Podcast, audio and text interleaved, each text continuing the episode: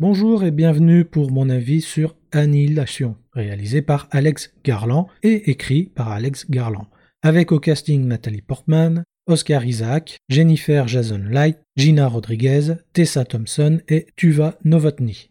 Le genre, c'est de la science-fiction thriller et c'est sorti le 12 mars 2018 uniquement sur Netflix. Le pitch? Afin de sauver son mari, Lena, biologiste et ancienne militaire, décide de prendre part à une expédition secrète. Elle a pour but d'explorer et de comprendre un étrange phénomène qui se propage dangereusement, le miroitement. Une fois sur place, l'équipe découvre un endroit aussi merveilleux que dangereux, peuplé d'une faune et d'une flore ayant subi d'importantes mutations. Avant d'aborder mon avis proprement dit, il est nécessaire de revenir sur deux points importants du film. Tout d'abord, il faut savoir qu'Annihilation est une adaptation du premier tome de la trilogie du rempart sud de Jeff Vandermeer. J'espère que je prononce bien une trilogie de romans que je n'ai pour le moment pas encore lue. Par conséquent, je n'aborderai pas le sujet de la fidélité ou de l'infidélité avec le roman original, même si j'ai cru comprendre qu'Alex Garland, scénariste et réalisateur du film, avait pris certaines largesses vis-à-vis du livre, ce qui personnellement ne me surprend pas étant donné qu'une adaptation sur le grand écran nécessite forcément de faire certaines modifications. Second point important, Annihilation n'a été diffusée en France que sur Netflix.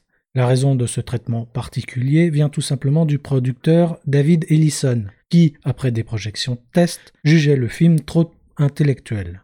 Et quand un producteur pense ce genre de choses, on sait ce que cela peut parfois donner. Dans le cas d'Annihilation, Ellison souhaitait changer le personnage de Lena, ainsi que la fin du film. Mais Scott Rudin, également producteur, et surtout Alex Garland, refusaient toute modification.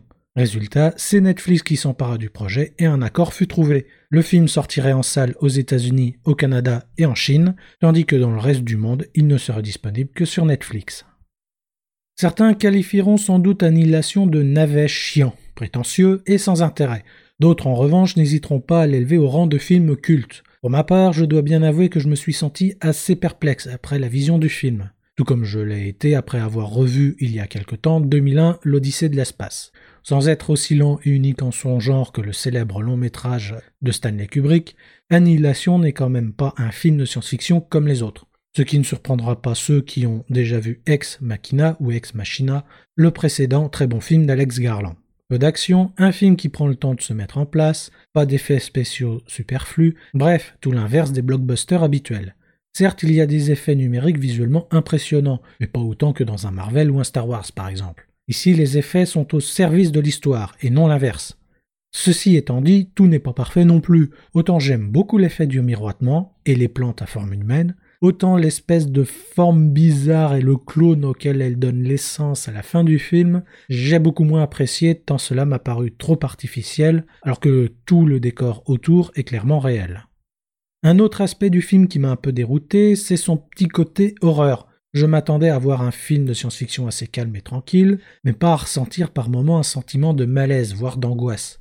Je l'avoue, quand je plonge dans un film, je peux facilement avoir peur. J'exagère donc probablement un peu, car le film n'est pas gore et ne cherche pas à vous faire sursauter avec des jumpscares débiles. Mais tout de même, l'histoire se déroule dans une zone qui crée d'horribles créatures. Si l'alligator ne m'a pas trop dérangé, ce n'est pas le cas de l'ours, que j'ai vraiment trouvé horrible, surtout lorsque l'on découvre qu'il est capable d'imiter la voix humaine. Et puis il y a cette séquence se déroulant dans une caserne, lorsque l'expédition découvre une vidéo enregistrée par la mission précédente, suivie de la découverte du cadavre dans la piscine.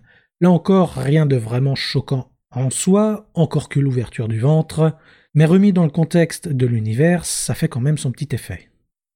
Quoi qu'il en soit, tout l'intérêt du film se trouve plus dans son histoire et son univers que dans son visuel. Et pour répondre à la grande question, non, Annihilation n'est pas aussi intellectuel ou compliqué à comprendre qu'on peut le croire. Même s'il aborde de multiples sujets, comme la vie, ses origines et son évolution, ou encore l'être humain et son don pour l'autodestruction, le film prend suffisamment son temps pour permettre au spectateur de bien les assimiler. Non, le problème vient de quelque chose à laquelle certains spectateurs ne semblent plus habitués. Réfléchir. Contrairement à ce que beaucoup semblent croire, il n'est pas nécessaire de tout expliquer dans un film. Certes, les grandes questions de l'intrigue principale trouvent leur réponse à la fin du film, mais d'autres, plus secondaires mais essentielles, oui je sais c'est un peu contradictoire, n'ont pas de réponse. C'est donc au spectateur de faire un effort de réflexion et d'imagination pour combler les manques. Ainsi, par exemple, est-ce que le miroitement est un acte volontaire d'une race extraterrestre, afin d'annihiler l'espèce humaine et de terraformer la planète? Ou au contraire, s'agit-il d'un malheureux accident? À cela, le film ne donne aucune réponse claire, mais laisse quelques indices pour que chacun élabore sa propre théorie. Par ailleurs, la nature même de l'histoire n'est pas tout à fait claire, car il est parfois sous-entendu que tout ceci ne pourrait être qu'une illusion. Bien que j'ai un peu de mal à y croire, il ne faut cependant pas oublier que l'expédition ne démarre réellement qu'après quelques jours, dont les membres de l'équipe ne se souviennent même pas. De même que, dès le début du film, on nous explique que Lena a disparu depuis plusieurs mois, alors qu'elle-même pense n'avoir disparu que durant quelques jours. Bien entendu, tout cela peut aussi s'expliquer par les effets du miroitement sur le temps l'esprit.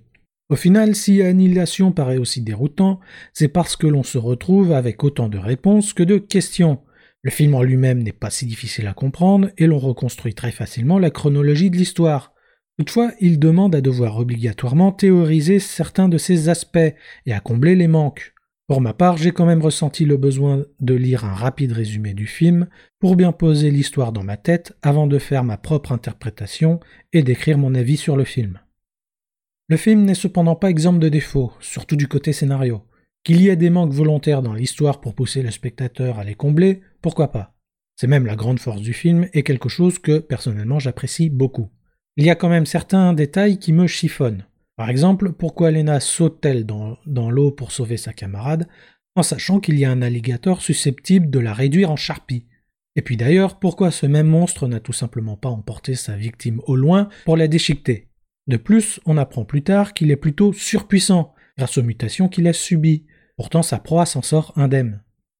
Ou encore, comment fonctionne le centre chargé de surveiller le miroitement? On dirait un simple laboratoire avec à peine une dizaine de personnes. Ce n'est pas un peu léger pour un phénomène d'une telle ampleur?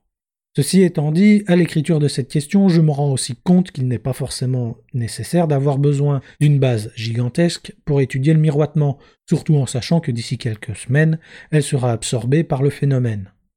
Autre problème, comment sont-ils parvenus à cacher un tel phénomène? L'explication qui nous est donnée, une fuite chimique, est quand même bien légère.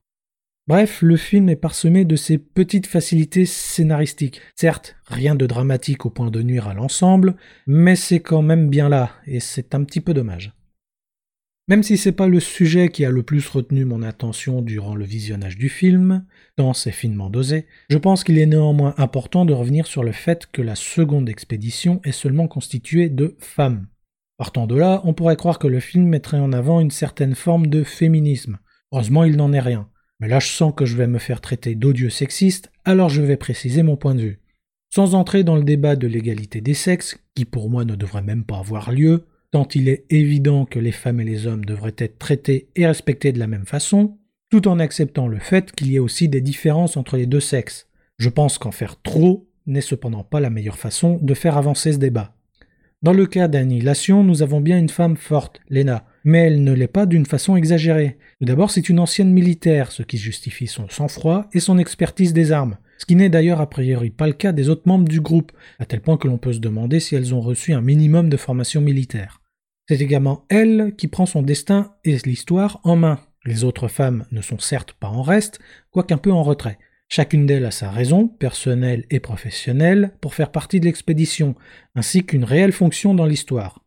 En fait, les différents rôles auraient pu tout aussi bien être tenus par des hommes, qui est d'ailleurs d'une certaine façon le cas puisque l'expédition précédente n'était composée que d'hommes.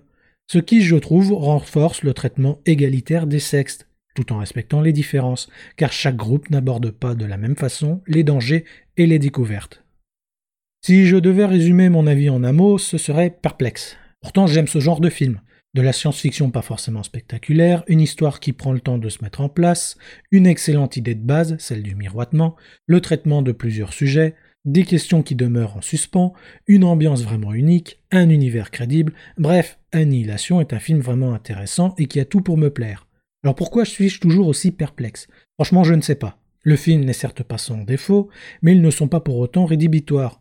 En fait, à l'image du film lui-même, cette question, qui reste en suspens, est ce qui fait qu'Annihilation a désormais une place si particulière parmi tous les films que j'ai pu voir jusqu'à présent. Un film étrange et particulier, dont le statut changera peut-être le jour où je déciderai de le voir une deuxième fois pour élucider ce mystère.